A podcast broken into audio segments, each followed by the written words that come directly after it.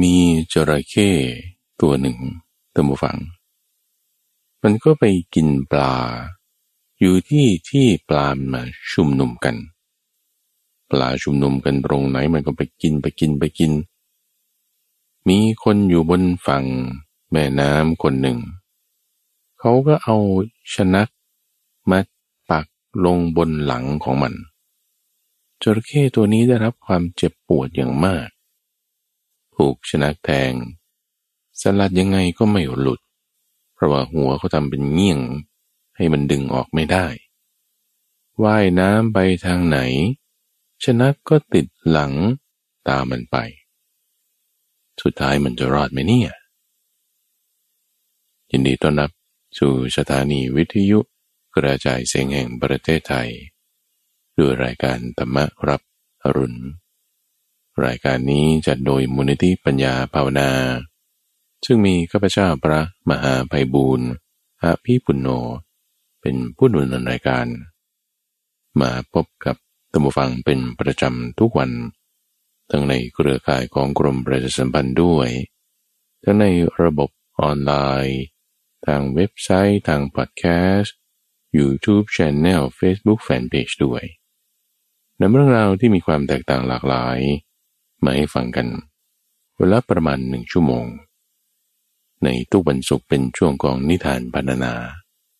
ที่ข้าพเจ้าจะเอานิทานชาดกบ้าง นิทานธรรมบทบ้าง หรือเรื่องราวที่มันแทรกอยู่ในพระสูตร อยู่ในหัวข้อธรรมต่างๆ ชาดกเนี่ยคือ ชาติก่อนของพระพุทธเจ้าตอนเป็นโพธิสัตว์ได้เกิดเป็นอะไรบ้างทำบารมีมาอย่างไร เขาก็เรียกว่าเป็นนิทานชาดก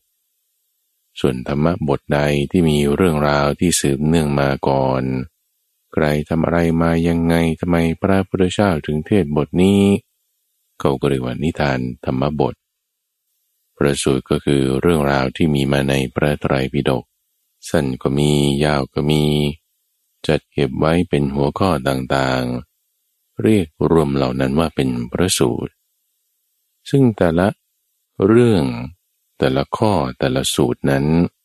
ก็จะมีเนื้อหาธรรมะสอดแทรกอยู่ มากบางน้อยบ้าง ที่ข้าพเจ้าแยกส่วนของนิทานเหล่านี้ออกมา เพื่อให้ท่านผู้ฟังได้เห็นข้อมูลกันชัดเจนว่านี้เป็นส่วนที่เป็นอัตถกถา เป็นส่วนที่เพิ่มเติมขึ้นมา จากเนื้อหาหลักๆ แน่นอนมันมีความเกี่ยวข้องกัน แต่ให้เข้าใจถึงลำดับความสำคัญ ให้ถูกต้อง การศึกษาของเรานั้นก็จะไม่หลงประเด็น แต่จะมีความรู้ทั้งทางกว้าง และทางลึกลงไป จับประเด็นให้ถูกเหมือนจุ่มแหทุกฟัง ถ้าจับถูกจุดแล้ว ดึงเข้ามาดึงเข้ามาเนี่ย มันจะได้ทั้งหมด แต่ถ้าจับผิดจุดนะ ดึงมาดึงมาขาดนะขาดแล้วก็เสียหายหมดเหมือนกัน ก็ต้องระวังดูให้ดี ในเรื่องนิทานชาดกนั้นเป็นเรื่องเสริม จุดสำคัญคือหลักธรรม เอาตรงจุดนั้นให้ดี เราก็จะมีปัญญาเพิ่มขึ้น ตรงที่ว่าเข้าใจให้มันถูกนี่แหละสำคัญตามฟัง เพราะว่าถ้าเข้าใจคลาดเคลื่อน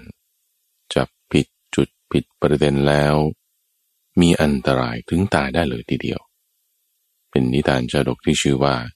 วิกันนกะชาดก โดยปรารบภิกษุรูปหนึ่ง ที่ว่าตอนบวชนี่ก็ดีอยู่หรอก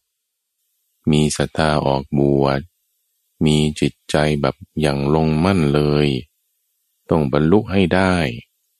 ออกบวชคราวนี้พระพุทธเจ้าอุบัติขึ้นแล้ว แต่ทีนี้พอบวชไปบวชไปนี่โอ้มันไม่ได้เห็นความสว่าง ไม่ได้เห็นเส้นทางอะไรเลย จิตนี่นึก หวนกลับไปครั้งเป็นกฤหัสโอ้ มีความสุขอย่างนี้ อันนี้ก็กินได้อันนั้นก็ไปได้ โอ้ เป็นพระนี่อันนี้ก็กินไม่ได้ ที่นั่นก็ไปไม่ได้ผู้กามที่เป็นเหมือนลูกศรแทงก็ไว้แล้วเป็นว่างี้ คือไปจับผิดประเด็นไงบุฟัง จับประเด็นเรื่องลาบสการะเป็นใหญ่ จะประเด็นเรื่องความสบายหรือความลำบากเป็นใหญ่ แต่นะท่านผู้ฟังสิ่งที่สำคัญเนี่ยมันคือสามัญญผล คือศีลสมาธิปัญญา คุณทำศีลเพื่อให้ได้สมาธิทำสมาธิเพื่อให้ได้ปัญญา แต่ว่าเราลำดับความสำคัญให้ถูก จับให้มันถูกแล้วเนี่ยมันจะไม่หลงประเด็นใช่ไหม เอาเนื้อหาหลักๆสำคัญขึ้นมาก่อนเนี่ยแต่นี้พอจับผิดประเด็นไปในเรื่องชื่อเสียงบ้าง ยศตำแหน่งบ้างลาบสรรเสริญอะไรเหล่านั้น การคิดการทำการปรุงแต่งอะไรที่ตามต่อมาตัมฟัง มันก็จะไปในแนวแนวนี้ แล้วก็ทำให้จิตใจมันอยู่ไม่เป็นสุข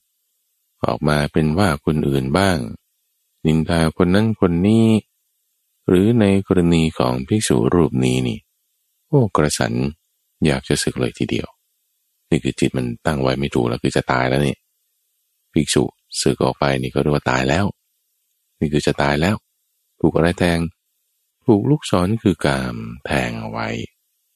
เอาถ้างั้นก็ต้องอย่าเห็นแก่อามิสิ ถ้าเห็นแก่อามิตรคือสิ่งที่เป็นเครื่องล่อนี่เราจะพลาดนะ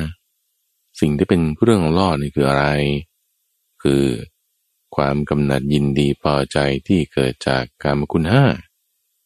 กรรมคุณห้าก็คือความสุขทางตาหูจมูกลิ้นและกายห้าอย่าง นี้ไม่ใช่กามนะ นี้เรียกว่ากามคุณ แต่ความกำหนัดยินดีพอใจในกามคุณห้านั่นแหละ คือกาม ซึ่งความกำหนัดยินดีพอใจในกามคุณนั้น มันอยู่ในใจ แต่กามคุณห้ามันเป็นอยู่ข้างนอก จะเรียกว่าวัตถุกามก็ได้ กามที่อยู่ในใจเรียกว่ากิเลสกามก็ได้ สิ่งเครื่องล่อข้างนอก คือวัตถุกามกามคุณห้าอามิตรเนี่ยเราเรียกคำนี้ เห็นแก่อามิตรนั่นแหละ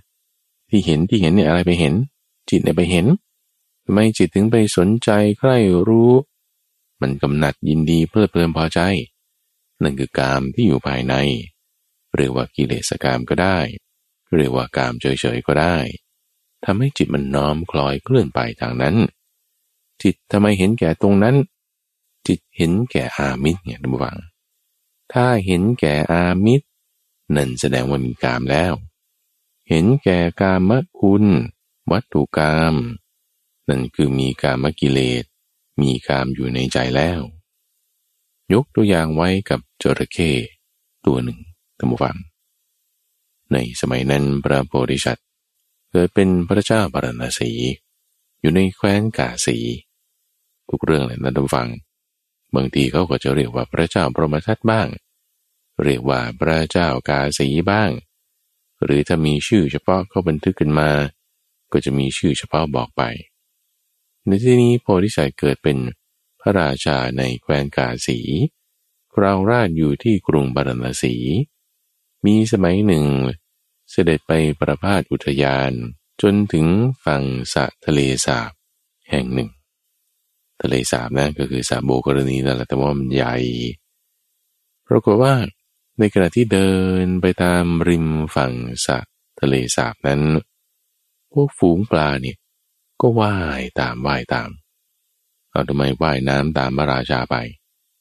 เพราะว่าเวลาพระราชาเดินไปตรงไหน ก็จะมี เหล่าพนักงานการขับร้องการประโคมหรือดนตรีเนี่ยนะเดินตามไปด้วย เหมือนเราเดินตามไปเขาก็มีคนมาสีวาลิน มีคนมาเป่าคาริเนตมีคนมาเป่าอะไรต่างให้ฟังเคลิบเคลิมไปไง คือเดินชมนกชมไม้ไปแล้วก็ มีเสียงให้มันเพลิดเพลินเพลิดเพลินไปวันนี้ไม่ยากติดลำโพงเอา เดินสายไปถึงที่ไหนเอาลำโพงไปติดที่นั่นมันก็มีเสียงออกมาแล้วใช่ปะละ่ะสมัยก่อนมันไม่มีลำโพงดูฟังก็ต้องเอาคนนี่แล้วมันเล่นดนตรีเดินตามไปด้วย ด้วยเสียงที่ไปนั่นแหละปลามันก็ออกมา มันก็มาฟังเอ้อะไรนออะไรนอมันก็มาจดจ่ออยู่กับเสียง พระราชาสังเกตเห็นว่าเฮ้ยปลาพวกนี้ทำไมเดินตามเราไปตลอดเนี่ยเราต้องเดินกลับมาทิศทางนี้ดูสิ พอพระราชาเดินกลับมา พวกพนักงานทั้งร้องทั้งเล่น ทั้งรำอะไรต่างก็เดินตามไปด้วย พอพนักงานส่งเสียง ร้องเล่นเดินไปทางไหน ปลามันก็เดินตามไปด้วย ปลามันว่ายน้ำนะทุกฝั่งไม่ได้เดิน ปลามันก็ว่ายน้ำตามไปเฮ้ยกลับไปกลับมามันก็กลับไปกลับมาเหมือนกันนะ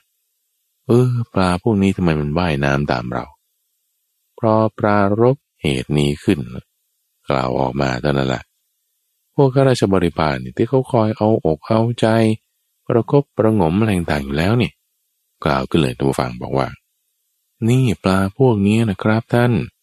แหมมันว่ายน้ำตามท่านเนี่ยเพื่อที่จะคอยรับใช้พระองค์ไง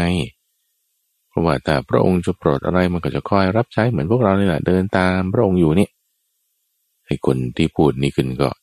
ต้องการเอาอกเอาใจพระราชาไง พูดอะไรก็จะ ปราศัยคำที่จะฟังแล้วมันน่าดีใจเป็นคำที่ให้โปรดปรานพอกล่าวอย่างนี้แล้วพระราชาก็ดีใจละว่า โอ้ดูสิแม้แต่ว่าปลาเป็นสัตว์เดรัจฉานนี่นะ มันก็ยังทีว่าจะมารับใช้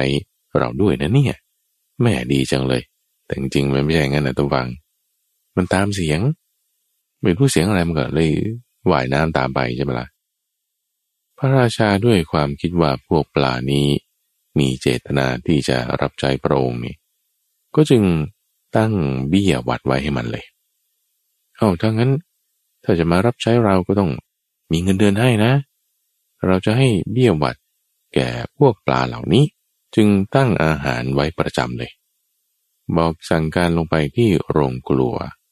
บอกว่าให้ตั้งอาหารไว้ประจำวัน ให้แก่พวกปลาเหล่านี้ วันละ หนึ่งอัมมนะทุกวันทุกวันหนึ่งอัมมนะนี่มันเท่าไหร่ ก็คือเท่ากันกับสิบเอ็ดธนานตัวหนึ่งธนานนี่มันเท่าไหร่ธนานหนึ่งก็หม้อหนึ่งอะไรหนึ่งหม้อคือหนึ่งธนานหนึ่งอัมมณะก็คือสิบเอ็ดหม้อนั่นเองตั้งอาหารไว้ให้สิบเอ็ดหม้อทุกวันทุกวันท่านผู้ฟัง ทีนี้พออาหารมีประมาณสิบเอ็ดหม้อนะ เทลงไปในน้ำเนี่ยนะ บางทีปลามันก็มาบ้างไม่มาบ้างไงเพราะว่ามันไม่ได้ยินเสียงแล้วพอมันไม่ได้ยินเสียงมันก็มาบางตัวก็มาบางตัวก็ไม่มาอาหารก็เหลือเยอะแยะตั้งสิบเอ็ดหม้อที่ลงไปใช่ปะละ่ะเฮ้ยงั้นทำยังไง ไปกราบทูลพระราชาแล้ว ก็จึงบอกว่าถ้างั้นให้ตีกลอง เพื่อที่จะบอกเวลาอาหาร อตีกลองตึมตึมตึมอามีเสียงแล้วมีเสียงละ มีเสียงอยู่ข้างบน ปลามันก็มาใช่ไหมละ่ะพอปลามาแล้วกินอาหารกันเรียบร้อย ปลามาเยอะนี่จระเข้มันก็มาด้วย เพื่อที่จะกินปลา พอจระเข้มากินปลาไป พวกเจ้าหน้าที่โรงครัวที่เขาให้อาหารสิบเอ็ดหม้อนี่เขาสังเกตเห็น ก็เลยไปกราบทูลพระราชาอีกว่า โอ้นี่เวลาตีกลองนะครับ นี่จะให้อาหารสิบเอ็ดหม้อนี่ พวกปลานี่มาเยอะเลย เทลงไปเทลงไปเนี่ยหมดทุกวันทุกวันเฮ้แต่สังเกตดูเนี่ยมีจระเข้ตัวหนึ่งก็มาด้วยนะ แต่จระเข้ไม่ได้กินข้าวแต่ฝังจระเข้มันกินปลากราบทูลพระราชาไปอย่างนี้ จึงสั่งให้จัดการเลย ให้นายพรานจระเข้ตัวฟัง เอาชนะมีแทงมันลงไป เวลาที่มันมากินปลานะ เจ้าหน้าที่ก็จึงขึ้นเรือไปตำฟัง คอยท่าอยู่ ตีกลองแล้วก็เอาเรือลงด้วย ปลามาแล้วก็เทอาหารลงไปจระเข้ก็ตามมาด้วย ถูกชนะแทงเจ้าพนักงานนี่ อยู่บนเรือ เอาชนะเสียบหลังจระเข้จระเข้เนี่ยโอ้เจ็บมากบวัง ชนะนี่คือมันเป็นชมวกนี่แหละ แต่ว่าปลายของมันเนี่ย มันเป็นยิ่งยิ่ยงขึ้นมา ให้ดึงออกไม่ได้นะจะสลัดยังไงมันก็ไม่หลุด เวลามันว่ายไปทางไหนนี่ฉะนั้นก็ติดหลังตามันไปด้วย คนอยู่ข้างบนก็เห็นแหละมันว่ายไปทางนั้นมันว่ายมาทางนี้ปลายชนะอีกด้านหนึ่งบางทีเขาก็ดีไซน์ไว้ให้มันเป็นห่วงสำหรับผูกเชือกด้วย ดึงไปทางไหน เชือกมันก็ลากมันไปด้วย ก็จับปลายเชือกได้ จระเข้ถูกแทงแล้วก็ว่ายน้ำวนมาวนไปวนไปวนมา ไม่รู้จะไปไหนเจ็บมาก กลับเข้ารังตุมฝัง ไปที่รังของจระเข้ชนักนี่ก็ปักคาหลังมันอยู่ อยู่ที่ริมฝั่ง ด้านหนึ่งของทะเลสาบแห่งนั้น ตายลงที่รังของตน จระเข้นี่หวังว่าจะมากินปลาใช่ไหมละ่ะ เป็นผู้โลภด้วยอาหาร ติดตามปลามาแล้ว ถูกชนักแทง ตายจ้อยเลย เช่นเดียวกันนะตำวังนะ เรื่องนี้พระพุทธเจ้าเล่าให้ฟังในชาดกที่ชื่อว่าวิกันกะชาดกเนี่ยสรุปไว้บอกว่า ถ้าคนเห็นแก่อามิตรของโลกเตือนใจว่าโลกามิตร หมายถึงความสุขทางตาทางหู ที่ใช้เสียงใช้กลิ่นเหล่านั้นเป็นเครื่องล่อ ให้เราสุขบ้างให้เราทุกข์บ้าง เหล่านี้คือการมคุณห้าเป็นของที่น่าปรารถนาน่าใคร่น่าพอใจนั่นคือโลกามิตร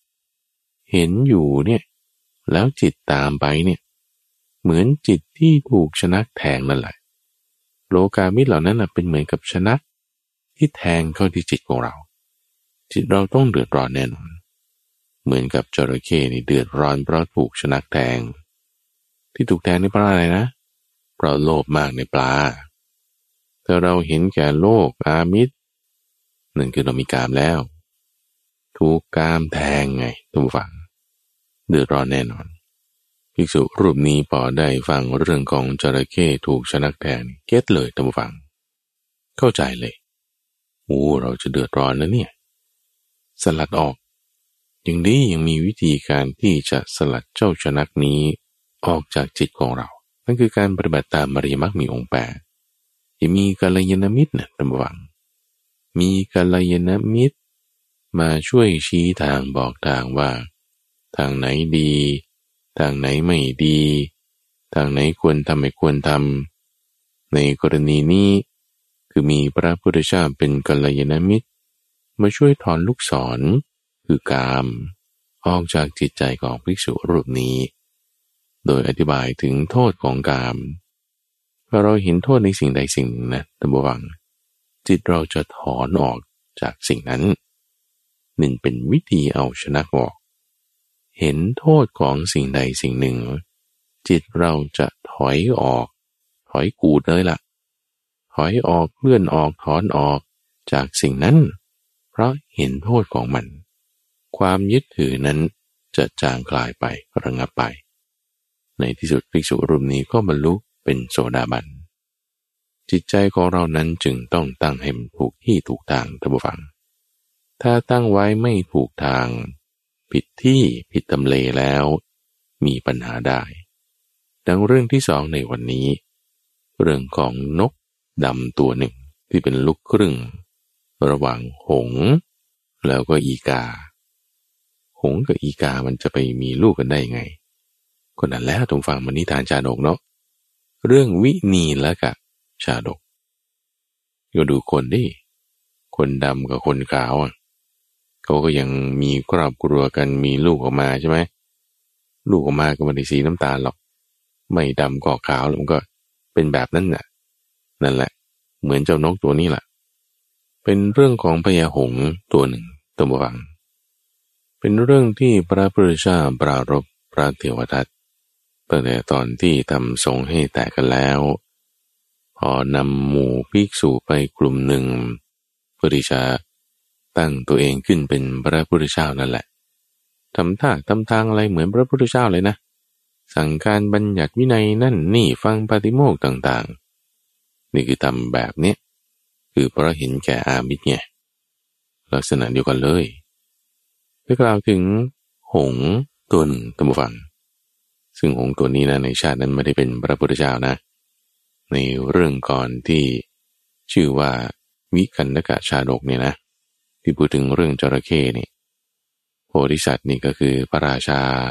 พระเจ้าปรณสีนั่นแหละจระเข้หรือคนเลี้ยงปลาเนี่ยเขาคงไม่ได้บอกเป็นใคร แต่ว่าในเรื่องวินีละกะชาดกโพธิสัตว์นี่คือพระราชาที่ครองราชอยู่ที่เมือง มิถิลา ในแคว้นวิเทหะ เรื่องมันเริ่มที่พญาหงทองตัวหนึ่ง ตัวเป็นสีทองนะ ซึ่งมีปกติอยู่ที่ในป่าหิมพาน ซึ่งเป็นดินแดนที่ไกลจากมนุษย์ มีทะเลขั้นเอาไว้ มีภูเขาสูงขั้นเอาไว้ จะไปนี่ไปได้ทางอากาศเท่านั้น หงตัวนี้มันอาศัยอยู่ในถ้ำทอง ตัวมันจึงมีสีทองบินออกมาแล้วบางทีก็แวะมาที่ ในถิ่นของมนุษย์ คือแคว้นวิเทหกรุงมิถิลา ได้ไปอยู่กินกับนกกาตัวหนึ่ง พอกาตัวนี้มันไข่ออกมา ลูกที่ออกมาจากไข่เนี่ยอ้าวตัวดันสีดำเหมือนแม่เออไม่ได้ตัวสีทองเหมือนพ่อ ก็เลยให้อยู่กับแม่นี่แหละ อยู่กับแม่แล้วพญาหงนี่ก็มาเยี่ยมอยู่บ่อยๆพญาหงที่อยู่ในถ้ำทอง ในป่าหิมพานนั้น ก็มีลูกน้อยอยู่สองตัว ลูกน้อยเนี่ยพอเห็นพ่อ ไปที่ถิ่นมนุษย์อยู่บ่อยๆ ก็เลยถามมาพ่อไปอะไร พ่อก็เลยบอกว่า โอ้เนี่ย พ่อเนี่ยไปอยู่กินกับนางกาตัวหนึ่ง มีลูกอยู่ตัวหนึ่งอยู่ที่นู่น มันตัวสีคล้ำๆหน่อย ก็เลยไม่ได้ให้มันมา มันชื่อวินีละกะ ก็คือสีเหมือนนินนั่นเองดูฟัง ตาสีนินมันก็จะค่อนข้าง เข้มๆดำๆนั่นแหละก็เอาไว้เปรียบเทียบกับอะไรที่มันลึกๆนะเช่นทะเลที่มันลึกมาก มันจะดูข้างล่างนี่เป็นสีดำไปเลยละ่ะ เพราะว่ามันลึกไงเทียบเป็นกับอัญมณีคือนินด้วยลูกทั้งสองตัวเนี่ยก็จึงรบเร้าพ่อบอกว่า เอา้าเรามีพี่น้องอยู่แล้วเนี่ย พ่อก็นำมันมาสิพ่อก็นำมันมาสิหรือว่าฉันจะไปเองก็ได้นะ เอองั้นให้เราสองคนพากันไป มันอยู่ที่ไหน พ่อได้บอกตั้งแต่ก่อนแล้วว่า ที่ไปเยี่ยมไปเยี่ยมไอ้เจ้าวินีละกะเนี่ย มันอยู่ที่บนยอดตาลแห่งหนึ่ง ในที่ไม่ไกลจากกรุงมิถิลา พอพ่อถูกรบเร้ามากเข้ามากเข้า ก็จะไปนำตัวมาให้ละบอกว่าถ้าลูกสองคนไปนี่มันอันตรายหินมนุษย์เนี่ยมันมีอันตรายมาก จึงคิดว่าตัวเองจะไปเอง พญาหงทอง แต่ว่าลูกนกสองตัวมันก็คึกขนองตำวัง ก็ไม่ฟังแล้วก็ตัวเองจะไปด้วย วันหนึ่งก็จึงหาโอกาสไปกันสองตัว ลูกหงสองตัวเนี่ยนะ พาบินขึ้นไป ไปหาที่ใกล้กรุงนิธิรา ตรงไหนมีต้นตาลเนี่ยไปเช็คหมดเลยอะไปเจอเจ้าวินีละกะ คือนกสีดำตัวนี้ โอ้มันมาทำรังอยู่ที่นี่ ไปตามเครื่องหมายเจอแล้วจับที่ขอนไม้ คุยกัน บอกว่า นี่เดี๋ยวฉันจะพาเธอไปที่ป่าหิมพานนะ แต่ทางไปเนี่ยมันลำบาก มันต้องบินเร็ว มันต้องบินซอกแซก ปีกท่านอาจจะไม่มีกำลังมากเอางี้เราสองตัวนี่จะช่วยกัน เราสองตัวนี่จะจับที่ปลายไม้สองข้าง เจ้านกกาเจ้าจับอยู่ตรงกลางนี้นะ เออจับอยู่ตรงกลางให้ดีแล้วก็จะพากันบินไป จะใช้กำลังของเราสองคน พาบินไปทางซอกแซก บินเร็วบินไกล เพื่อให้ท่านไปถึงที่ถ้ำทองคำของเรา อยู่ที่นั่นแล้วก็จะได้ปลอดภัย นกกาก็เอาสิท่านผู้ฟัง นกลูกครึ่ง หง และอีกานี่ ก็ไปเลยขีบกิ่งไม้ขึ้นทั้งสามตัว ในขณะนั้นดำฟัง พระเจ้าวิเทหราช ก็กำลังขึ้น อยู่บนยาน หมายถึงเกวียนเนี่ยแหละนะ ราชรถเนี่ยแหละ ที่เทียมด้วยม้าสินทบ สีขาวสี่ตัวกำลังประพาสพระนครอยู่ บินผ่านกรุงมิถิลาไป ทั้งสามตัวก็ได้เห็นเหตุการณ์นี้ ที่พระเจ้าวิเทหราชขึ้นราชรถ มีม้าขาวสีตัวพาไปนี่ ไอ้เจ้าวินีละกะเนี่ย มันเห็นแล้วมันก็นึกในใจเลยโอ้เราตอนนี้นี่ไม่ต่างอะไรกันกับพระเจ้าวิเทหราชเลยนะเนี่ย นี่เรามีนกหงสองตัว สีทอง ดูไกลๆสะท้อนแสงมันก็เป็นสีขาวไงใช่ไหมละ่ะ ส่วนตัวมันเนี่ยตัวดำพรึดเลยเนี่ย เออ เรามีสองตัวเนี่ย บินพาเราไป เหมือนกับพระเจ้าวิเทหราชมีม้าสีขาวสีตัวพาท่านไป แม่มันก็แบบรียิ้มยิ้มย่องเลยท่านผู้ฟัง บินไปนี่ก็พูดไปด้วยนะ พูดบอกว่า นี่เราเหมือนเป็นพระเจ้าวิเทหราชเลย มีม้าขาวสีตัวพาไป เรามีหงสองตัวพาไป นี่ก็ไม่รู้เหมือนกันว่า ขณะที่บินไปปากคีบอยู่กันกับกิ่งไม้เนี่ยมันพูดได้ไงเหมือนกันนะนกก็อาจจะมีวิธีพูดอะไรยังไง อันนี้ข้าพเจ้าตั้งเป็นข้อสังเกตไว้ทุกวัง อย่างไรก็ตามนี้เป็นเรื่องในนิทานจาดก มันก็อาจจะมีจุดที่เป็น discrepancy ที่มันจะไม่สอดคล้องความเป็นจริงบ้างนะว่าเออนกกากับนกหงเนี่ยมันไปมีสัมพันธ์กันแล้วมีลูกออกมาได้ไง มันก็ตั้งแต่ตรงนั้นแล้วล่ะเออนี่ บินไปป่าขีบกิ่งไม้ไปก็ยังพูดได้ด้วยนะเอออย่างไรก็ตามไอ้หงสองตัว ที่มันได้ยินคำของวินีและกะกล่าวอย่างนี้แล้ว มันก็โกรธอะทุกฟังเอ้าทำไมไปเปรียบเทียบเรากับม้า เปรียบเทียบตัวเองซึ่งดำปื้อเลยเนี่ย กับพระเจ้าวิเทหราช โอ้ยมันไม่ได้เรื่องเลยเจ้าตัวนี้ จะให้มันตกลงไป คือปล่อยกิ่งไม้ออก แล้วให้มันทำความเร็วไม่ได้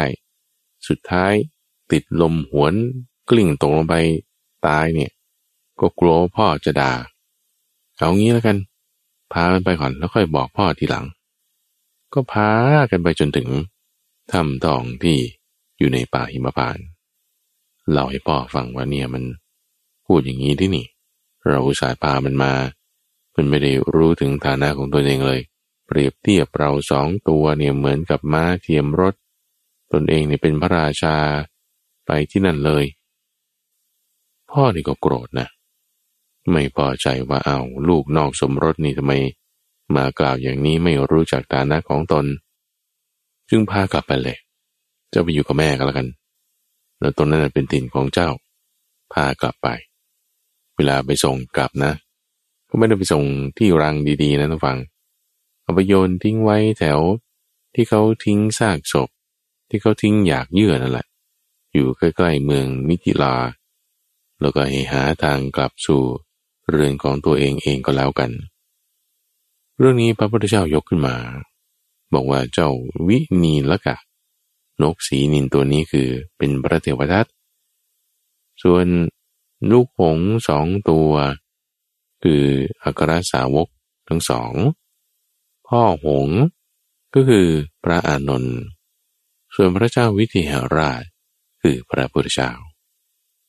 ทั้งสองเรื่องนี้ ได้กล่าวถึงว่าการที่เราอย่าตั้งจิตผิดที่นะ ตั้งจิตผิดที่เข้าใจผิดพลาด จะเหมือนกับลูกนกกาที่ถูกทิ้งอยู่กองอยากเยื่อ จะเหมือนกับจระเข้ที่ถูกชนักแทงทีหลัง แต่ต้องเข้าใจให้ถูก ตั้งจิตไว้ให้ถูก ดังเรื่องของอุทยกุมาร ในอุทยชาดกเรื่องที่สามในวันนี้ตั้งฟัง เป็นสมัยที่พระบุตรชาตอนนั้นเป็นโพธิสัตว์จุติจากพรหมโลกคำว่าจุตินั้นตั้งฟังไม่ได้แปลว่าเกิดนะ จุติแปลว่าเคลื่อน หมายถึงตายนั่นเอง ถ้าเทวดาจุติคือเทวดาตาย แต่ไม่ใช่คำว่าตายไม่ได้เพราะว่าถ้าตายเนี่ยคือต้องทิ้งซากเอาไว้ไงอย่างสัตว์ตายคนตาย จะมีซากที่เหลือเอาไว้ แต่การจุติ หมายถึงการเคลื่อนเนี่ยไม่เหลือซากเอาไว้ เพราะว่าเทวดาเขามีกายที่พิมลาพอตายแล้วเนี่ยไม่ต้องทำชาปนกิจเหมือนมนุษย์ หรือมีที่เก็บที่ฝังอะไรไว้ไม่มี ตายแล้วก็สลายไปเลย เพราะว่าเป็นกายทิพย์พูดถึงความที่เทวดาในปรมโลกคือเลื่อนแล้ว คือตายแล้ว คือจุติแล้วมาอยู่ในดินแดนของมนุษย์ เกิดใหม่ละ เกิดใหม่นี่คือเกิดในคันคราวนี้ ไม่ได้ว่าพุดเกิดขึ้น ถ้าพุดเกิดขึ้นก็มีสามเรียกเฉพาะว่าโอปาติกะ ถ้าเกิดในคันเกิดในไข่เกิดในน้ำเน่าก็จะมีสัมเรียกชื่อเฉพาะของเขาของเขาไป ในที่นี้โพธิสัตว์จุติคือเคลื่อนคือตาย จากความเป็นเทวดาในชั้นปรมโลก มาเกิดในคันของมนุษย์ ที่เป็นอัครมเหสีของพระราชา ในสมัยนั้นมนุษย์มีอายุประมาณหนึ่งหมื่นปีตั้งฟัง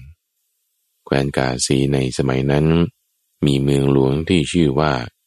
สุรุนธนนคร คือก็เมืองพาราณสีนั่นแหละ แต่สมัยนั้นเขายังไม่ได้เรียกว่าพาราณสี เขาเรียกว่าสุรุนธนนคร พอเกิดขึ้นมาแล้วก็เป็นเจ้าชายไง ต่อมาพระบิดาก็ตั้งให้เป็นมกุฎราชกุมารละ จะให้ขึ้นกรองราชแทน เพราะว่าเป็นลูกชายคนแรกที่เกิดจากอักรมเหสีด้วย ได้ตั้งชื่อโพธิสัตว์นี้ว่า อุทัยพัทต่อมาพอเวลาที่อุทัยพัทกุมารเริ่มเดินได้ พระราชาก็มีลูกอีกคนหนึ่ง กับมเหสีอีกคนหนึ่ง คือมเหสีนี่ก็มีหลายคนนะพระราชานะมเหสีรองรองลงมา ก็มีลูกอีกคนหนึ่งคราวนี้ เป็นลูกสาว ก็ตั้งชื่อลูกสาวนี้ให้ว่าเป็นอุทัยพัตรา อุทัยพัทและอุทัยพัตรา เป็นลูกของพ่อเดียวกัน คือพระราชา คือแคว้นกาสี แต่คนละแม่ ทั้งสองเนี่ยเป็นสัตว์ที่มาจากปรมโลกด้วยกันทั้งคู่ จิตใจของสัตว์ที่จุติจากปรหมโลกมาเกิดเป็นมนุษย์นี่ มักจะไม่น้อมไปในทางการตัมบูฟัง มีจิตใจที่จะไม่ได้ยินดีไปในทางการเป็นส่วนมาก จิตใจนี่ก็จะยินดีไปในทางอยู่สงบ ไม่ค่อยคลุกคลีกับใครแล้วก็จะมีรูปงามด้วยนะ เพราะว่ามีบุญไง มีบุญแล้วก็ทำให้มีรูปงามได้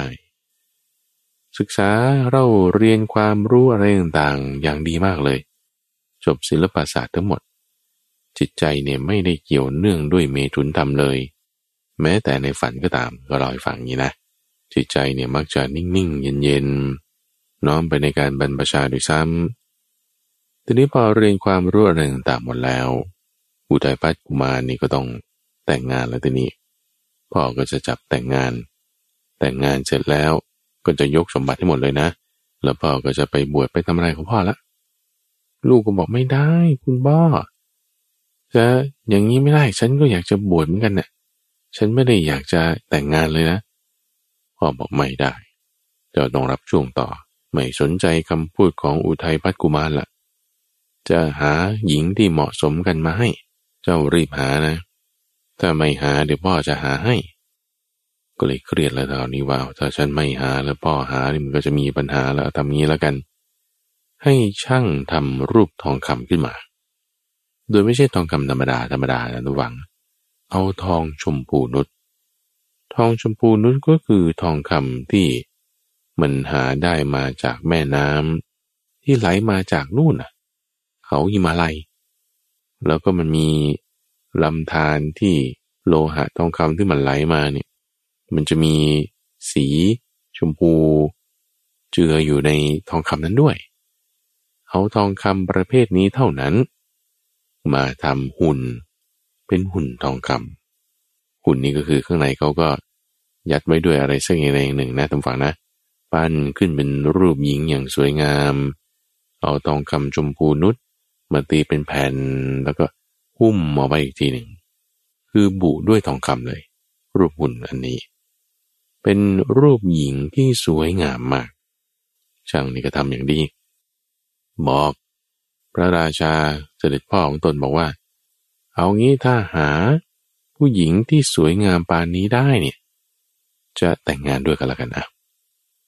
ก็เลยให้พราหมณ์พวกอมาตทั้งหลาย เอารูปทองคำตะเวนไปทั่วหาชมูทวีปเลยมวัง ไม่มี ไม่มี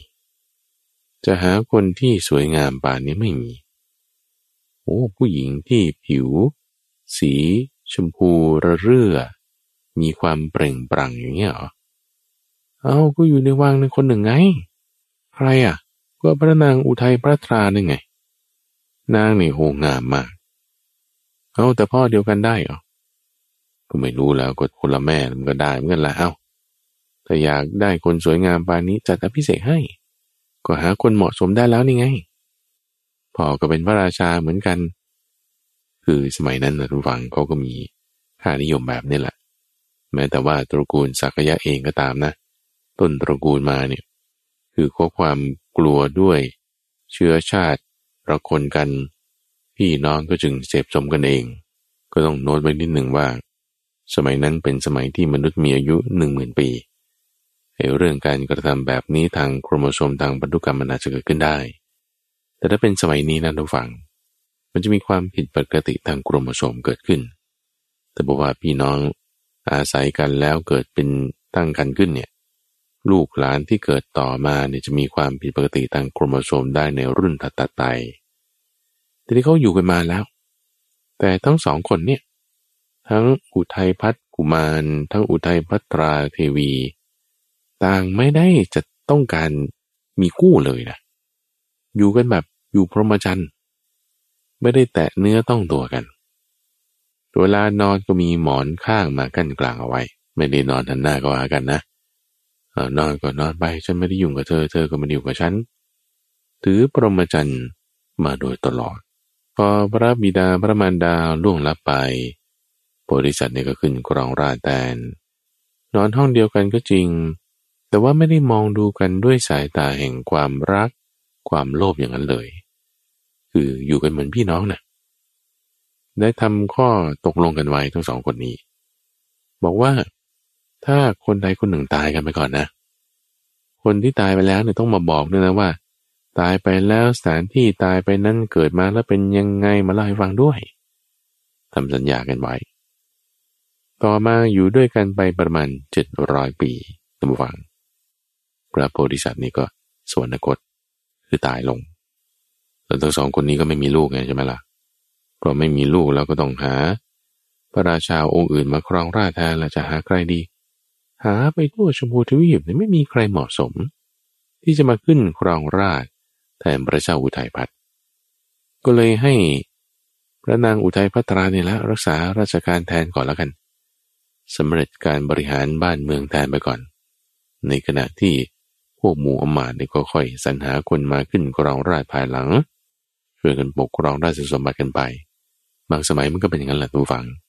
ไม่ได้มีใครเหมาะสมที่จะขึ้นครองราชก็ต้องมีผู้สำเร็จราชการแทนไป ฝ่ายโพธิสัตว์ที่ว่าได้ตายจากไปแล้ว ความเป็นพระเจ้าอุทัยพัฒนีหมดละ ไปเกิดใหม่คราวนี้ ได้เกิดเป็นเท้าสักกะเทวราชตัมวัง เกิดเป็นเท้าสกกะเทวราช อยู่ในภพชื่อว่าดาวดึง มีความเป็นใหญ่ยิ่งมากเลยคือ ขึ้นเป็นพระราชาของเหล่าเทวดาทั้งหลายเลยล่ะ โอ้เราก็มาตรวจสอบดูนะ ว่าโอ้เรามีบุญมานี่ได้ยังไง มีทรัพย์สมบัติอะไรบ้าง ตรวจสอบดูสมบัติของตัวเองเนี่ย อยู่เจ็ดวัน ในสวรรค์ชั้นดาวดึง เจ็ดวันบนสวรรค์ชั้นดาวดึงมันก็เจ็ดร้อยปีบนโลกมนุษย์เนี่ยมนุษย์นี่ผ่านไปอีกเจ็ดร้อยปีแล้วนะถ้าเป็นสมัยปัจจุบันนี่กลับไปหากันเนี่ยไม่เจอนะ เพราะว่ามันผ่านไปเจ็ดรุ่นแล้วไง แต่ว่าในสมัยนั้นคนมีอายุหนึ่งหมื่นปีตั้งฟังผ่านไปหลังจากแต่งงานพันสี่ร้อยปีในที่นี้ก็อาจจะเจ็ดร้อยปีถึงจะค่อยเข้าสู่วัยเจริญพันธุ์แสดงว่าผ่านมาเนี่ยสองพันหนึ่งร้อยปีนะ สองพันหนึ่งร้อยปีมันก็ยังเจอกันได้อยู่ไง เพราะอายุมนุษย์สมัยนั้นมีอายุไขหนึ่งหมื่นปีใช่ไหมละ่ะ พระเจ้าอุทัยพัฒที่ได้กลายเป็นเท้าสกัดเทวราชหลังจากสวนนักตายไปแล้ว จะกลับมาบอกมเหสีของตนพระนางอุทัยพัตรา เพื่อที่จะบอกว่าเนี่ยทำบุญทำกุศลรักษา อุโบสถอะไรต่างๆแล้วได้มาเกิดเป็นเท้าสกาศนะ จะมาบอกนี่ ไม่บอกธรรมดาธรรมดาตำฟังทั้งได้สอนธรรมะด้วย ทั้งได้เปลืองข้อผูกพันด้วย ที่ได้สัญญากันเอาไว้ว่าจะต้องมาบอกว่าหลังจากตายไปแล้วไปเกิดที่ไหนมีความดีมีสมบัติอะไรยังไงบ้าง คราวนี้มาเลยทุกฝังเนรมิตตัวเองมาเป็นเทวดาตนหนึ่ง ถือถาดทองคำมา ถือถาดทองคำหนึ่งใบ เต็มไปด้วยเหรียญทองทั้งหมดเลย มายื่นข้อเสนอให้ บอกว่า พระนางเนี่ยโหทั้งสวย ทั้งงาม ผิวนี่ก็น่าดูชม สวดทรงนี่ก็ดูงดงามมากเลย ขออยู่ร่วมสักคืนหนึ่งได้ไหม อยู่ร่วมหนึ่งวันหนึ่งคืน จะเอาทรัพย์สมบัติอันเนี้ยคือถาทองคำเต็มด้วยเหรียญทองให้นะพระนางนี่ก็งงมากว่าเอา้า ทำไมมีคนเข้ามาที่นี่ได้ สงสัยจะเป็นเทวดา เพราะว่าที่นี่นี่โอ้มีการรักษาการอย่างเข้มแข็งมาก ทั้งทหารเวรยามอะไรต่างท่านนี่คงจะเป็นเทวดานะเนี่ย ใช่แล้วเราเป็นเทวดา มายื่นข้อเสนอให้ เธอจะเอาไหมเหรียญทองคำนะ คืนเดียวเท่านั้นเองพระนางนี่ไม่สนเลยทุกวัน มาให้ฉันไม่ปรารถนาเลย ฉันมีสามีที่ว่าเสียชีวิตไปแล้ว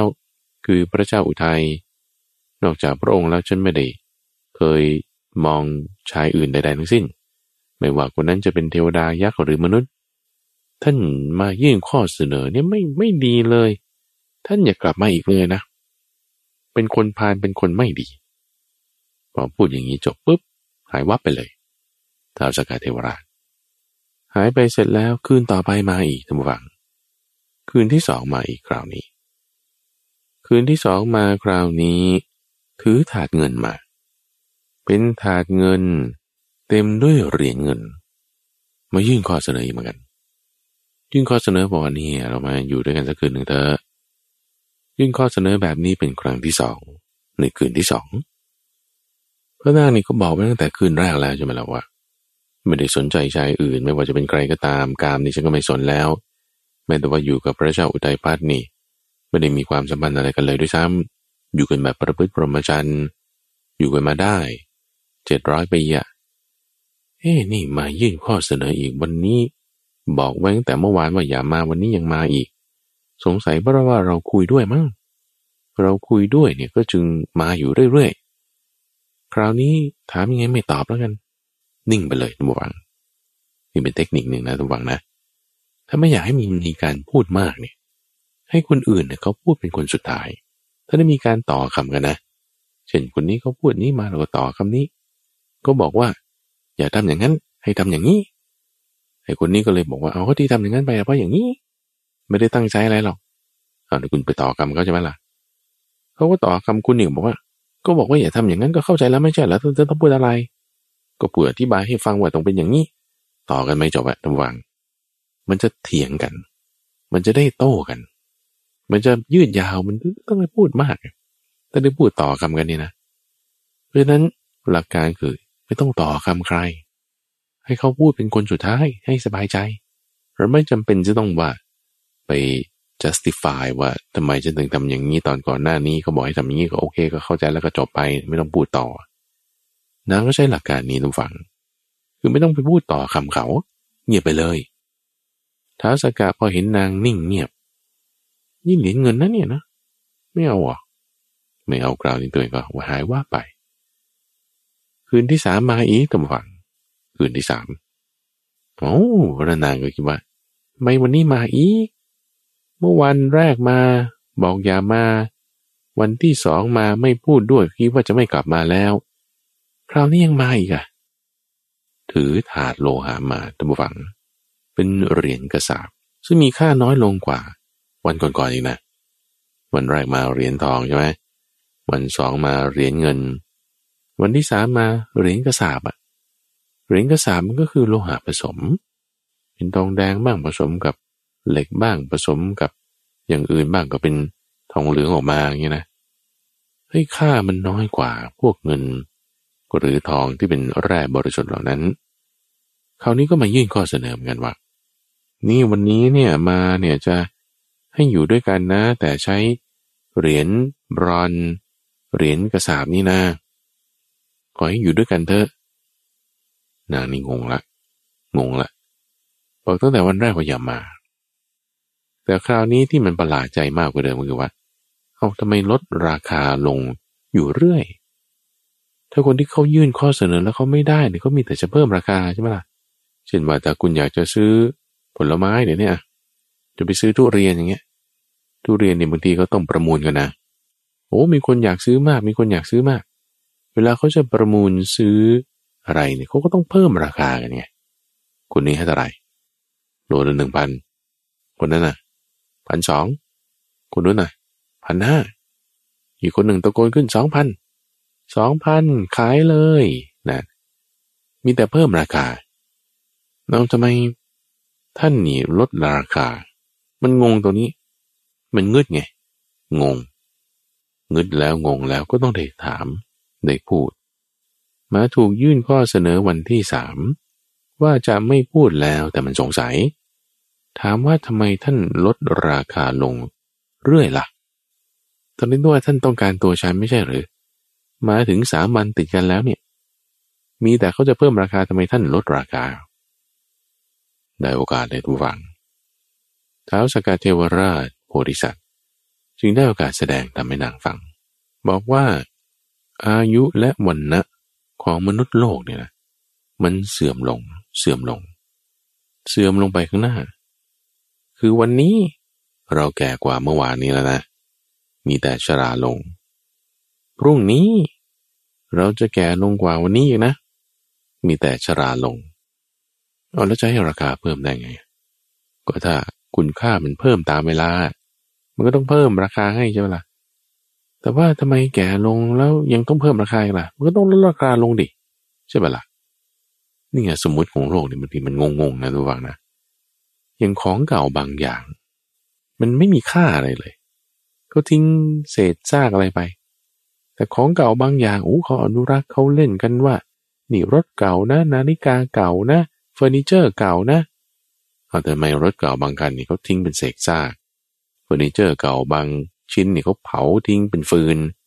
นาฬิกาเก่าบางเรือนเนี่ยก็ก็โยนลงถังขยะแต่มันต้องรุ่นนี้แบบนี้ ดีไซน์นี้ ก็มันเล่นกันไง ก็มันเล่นกันเนี่ยมันมีตลาด ตลาดนี่มันคืออะไร ความอยากของคน ความอยากของคนมันปรุงแต่งไปทางไหน มันก็เบี้ยวปูดออกไปทางนั้น แต่ความจริงนี่ยมันคือ เสื่อมโทรมลง ทุกวันทุกวันไอ้ที่ว่ามันมีค่ามากขึ้นเนี่ย เขาสมมุติไว้เฉยๆ คนแก่มีแต่จะอ่อนลงแย่ลง ที่เขาบอกว่าทหารแก่แล้วก็ยังจะยกคุณขึ้นให้เป็นหัวหน้า เขาสมมุติเฉยๆ ถึงเวลาหกสิบเจ็ดสิบดูเป็นยังไง ก็ปลดออกเลย เขาก็ตั้งไว้ในฐานที่เป็นเคารพเฉยๆแต่กำลังวังชาความคิดความอ่าน มันไม่ได้มีที่จะดีขึ้นหรอกท่านผู้ฟัง มีแต่จะแย่ลงคนในเมื่อคุณค่ามันลดลงลดลง แล้วจะเอาสิ่งที่มาประมูลเป็นเงินเป็นทอง มันจะไม่ลดลงตามได้ไงว้าเปลยทุกฝังแจ่มแจ้งเลย คือเรื่องนี้ไม่เหมือนเทวดานะ เทวดาเนี่ยมีแต่จะเจริญขึ้นเจริญขึ้น หมายถึงไง หมายถึงว่าเทวดาเนี่ยเขากลับหนุ่มขึ้นได้อีกถ้าแก่แล้วเพราะว่าอะไร เพราะว่าทำบุญไง ถ้ามีการให้ทาน มีการรักษาศีล มีการเจริญภาวนา มีการที่คลายความสงสัย จิตสงบลงได้ อายุเทวดามันยืดออกไปได้เรื่อยๆ ยืดออกไปได้เรื่อยๆท้าวสกกัดเนี่ยก็มีเรื่องราวอยู่ในนิทานจาดกนะ ว่าจากที่ แก่ลงแล้วเนี่ยเพราะว่าครองราชมานาน บุญใกล้จะหมดแล้วท้าวสกกัดองค์ปัจจุบันนี่แหละ ที่ยังครองราชอยู่ในสวรรค์ชั้นดาวดึงนี่แหละ พอมีปัญจสิกขาเทพบุตรได้พาไปฟังธรรมของพระพุทธเจ้า จิตใจแจ่มใสแช่มชื่น กลับกลายเป็นเท้าสักกะหนุ่มขึ้นมาได้อีกนะ เพราะว่าบุญไง บุญที่เกิดจากการฟังธรรม เทวดาเนี่ยจะตาย หมายถึงจุติคือเคลื่อนได้เนี่ยด้วยปัจจัยห้าอย่าง คือหนึ่งเพราะว่าสิ้นอายุ สิ้นอายุก็คือว่าอายุไขเนี่ยมันมีกี่ปีกี่ปีมันก็สิ้นไปได้ เช่นหนึ่งพันปีทิพหรือว่าห้าร้อยปีทิพย์หรือเทวดาบางตนก็มีอายุห้าสิบปีทิพย์อย่างนี้เป็นต้น หรือว่าตายเพราะสิ้นบุญก็คือบุญมาอยู่ไม่ถึง อยู่ได้เจ็ดวันห้าวันก็ตายไป หรือว่าเพราะ อดอาหาร อดอาหารเนี่ยเพราะว่าไม่ได้กินอาหารคือ เพลินไปตามความสุขในเทวโลกแล้วก็ลืมกินอาหาร คืออาหารทิพย์นั่นแหละ สุขมากสุขมากสุขมากก็ตายไป คือเป็นคนในยุคปัจจุบันนี้นะท่านฟัง ที่กินอาหารหวานหวานกินอาหารจังฟู้ดเนี่ย มันไม่ได้มีสารอาหารอะไรแต่ว่าชอบกินน่ะ กินเพราะอะไรมันหวานมันอร่อย กินไปอายุก็สั้นไงเพราะว่ามันเป็นอาหารไม่ดี แต่ทำไมชอบกินน่ะ ก็มันติดเสพติดในความหวาน นี่เหมือนกันเทวดาเนี่ยเขาเสพติดในความสุขของสวรรค์ชั้นต่างๆ ที่เขาอยู่ จึงทำให้ลืมกินอาหารของเทวดาที่มันเป็นอาหารจริงๆอะที่มันจะให้สารอาหารในความที่ว่ากายเขาจะอยู่ได้ ก็เลยตายไป หรือว่าตายเพราะว่าความโกรธ อันนี้เป็นไปได้สี่อย่างไม่ใช่ห้าอย่าง แต่เวลาที่จะตายจะมีนิมิตห้าอย่างเกิดขึ้น คือดอกไม้เครื่องประดับของตัวเองจะเหี่ยวแห้งลง ผ้าก็จะเศร้าหมองลง จะมีเหงื่อไหลออกจากรักแร้สองข้าง ที่นั่งเคยนั่งอยู่นุ่มๆสบายมันก็จะกลายเป็นแข็งกระด้าง ร่างกายรัศมีก็จะเศร้าหมองลงสำหรับเทวดาเนี่ยอายุเขาเพิ่มได้ ตามที่บุญที่ได้ทำเพิ่มขึ้น หมายถึงร่างกายนั้นจะมีความเจริญขึ้น เจริญขึ้น ตามอายุที่เพิ่มขึ้น เพิ่มขึ้นได้ เทวดานะ แต่สำหรับมนุษย์มันไม่เป็นอย่างนั้น พอยี่สิบห้ายี่สิบเท่านั้นแหละ มีแต่จะเสื่อมลงเสื่อมลง ตามอายุที่เพิ่มขึ้นเพิ่มขึ้น หรือเราจะมองอย่างนี้ก็ได้ท่านฟังสำหรับบางคนอาจจะบอกว่า เฮ้ย ฉันอายุยังเจริญขึ้นอยู่จนถึงหกสิบจากหกสิบนั่นแหละ ถึงจะค่อยเสื่อมลงเสื่อมลง อาจจะบอกว่าคุณมีอายุร้อยี่สิบปีแล้วนะ จากศูนย์ถึงหกสิบเจริญขึ้นใช่ไหมหกสิบถึงร้อยี่สิบเนี่ยค่อยเสื่อมลง แล้วก็ตายตอนอายุร้อยี่สิบใช่ปะแต่สำหรับเทวดาเนี่ยต้องฟัง สมมติมีอายุหนึ่งพันปีทิพย์ใช่ไหมจากศูนย์ถึงครึ่งวันแรก ไม่ต้องถึงหนึ่งปีทิพย์หรอกศูนย์ถึงครึ่งวันได้เนี่ยคือ คุณแบบเจริญขึ้นเต็มที่เลยนะเป็นมนุษย์เนี่ยมันยังสโลปมันยังต่ำด้วย สำหรับเทวดาเนี่ยสโลปมันสูงปรี๊ดเลย จนถึงหนึ่งปีแรกหนึ่งปีแรกจนถึงปีที่เก้าร้อยเก้าสิบเก้าจุดเก้าเก้าเนี่ย มีแต่เจริญขึ้นเจริญขึ้นเจริญขึ้นหมดเลยจนกระทั่งแค่ครึ่งวันสุดท้ายของชีวิต จึงค่อยเสื่อมลง ความที่ว่าจะเจริญขึ้นหรือเสื่อมลงโอ้มันจึงเทียบกันไม่ได้ ของมนุษย์นี่มันขี้ปติ๋วมาก ของเทวดาของอะไรเนี่ยเขาเจริญขึ้นเนี่ยก็เต็มที่เสื่อมลงก็มีนิดเดียว อันนี้คือให้เห็นภาพว่าทำไมเท้าสกายเทวราชถึงมายื่นข้อเสนอให้ที่ลดราคาลง ลดราคาลง แล้วก็สอนพระนางว่า ฉันเนี่ยได้มาเกิดเป็นเท้าสกายเทวราชนะ มีทรัพย์สมบัติอะไรต่างๆ เหล่านี้ นี่เพราะว่าสร้างบุญสร้างกุศลแบบนี้มา พระนางนี่ดีใจมากเลย พอรู้ว่านี้เป็นพระเจ้าอุทัยพัฒ ก็เลยอยากจะชวนให้มาอยู่ด้วยกันโอ้ยก็ตายไปแล้วจะมาอยู่ด้วยกันได้ไงใช่ไหมละ่ะ ก็สอนเธอว่าถ้าต้องการจะมาอยู่ด้วยกันเนี่ย ก็ให้ทำความดีไว้นะรักษาความดีไว้นะอย่าไปฆ่าตัวตายที่ว่าจะตามมาเดี๋ยวนี้ ให้เข้าใจว่าร่างกายเนี่ยเป็นที่พักชั่วคราว เป็นของยืมเขามาทำความดีเอาไว้ รักษาศีลอย่างดีแล้วก็จะไปเกิดอยู่ด้วยกันละ ระนางในพอฟังทำเสร็จเรียบร้อยดีใจสบายใจมากเลยตัวฟัง คิดว่า ดีละ ท่านมาเปลื้องข้อผูกพันนี้กันเอาไว้ ตัวฉันนี่ก็จะสละสุขเล็กน้อยนี้เสียดีกว่า ไปเอาสุขที่ยิ่งใหญ่กว่า สละความสุขเล็กน้อยโดยความเป็นผู้สำเร็จราชการแทนพระองค์อยู่ในประสาทราชวัง คราวนี้ขอออกบวชละ ออกบวชไปอยู่ลำบางเพียงผู้เดียว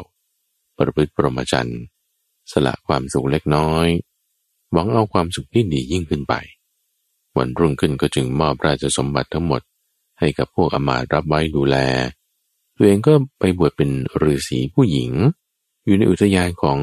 พระราชานั่นแหละ ประพฤติปรมจันทร์ตลอดชีวิตแล้ว ก็ไปเกิดร่วมกันกับท้าวสกะเทวราชโพธิสัตว์นั่นเอง ในสวรรค์ชั้นดาวดึง เรื่องที่ท่านเทศนี้ก็ปรารบภิกษุรูปหนึ่งที่ว่า เบื่อหน่าย จากการที่จะประพฤติพรหมจรรย์ก็ทำให้ภิกษุรูปนั้นนี่บรรลุโสดาบันขึ้นมา เรื่องนี้มีชื่อว่าอุทยชาดก ว่าด้วยพระพุทธเจ้า เกิดในชาติก่อนเป็นโพธิสัตว์ เป็นอุทัยพัฒกุมารสามเรื่องต้องฟังมาฝากไว้วันนี้ เพื่อให้ได้ตั้งจิตของเราให้มันถูกต้องเหมาะสม เพื่อที่จะเป็นพื้นฐานในการที่จะดำเนินไปตามทางให้บรรลุถึงนิพพานได้ ช่วงของนิทานพัฒนานั้นจะมาพบกับธรรมฟังเป็นประจำในทุกวันศุกร์ตั้งแต่เวลาตีห้ถึงหกโมงเช้าทางสถานีวิทยุกระจายเสียงแห่งประเทศไทย ท่านสามารถติดตามรับฟังได้ที่เว็บไซต์ของมูลนิธิปัญญา .org p a n y a org รือว่าติดตามรับฟังได้ในระบบพอดแคสต์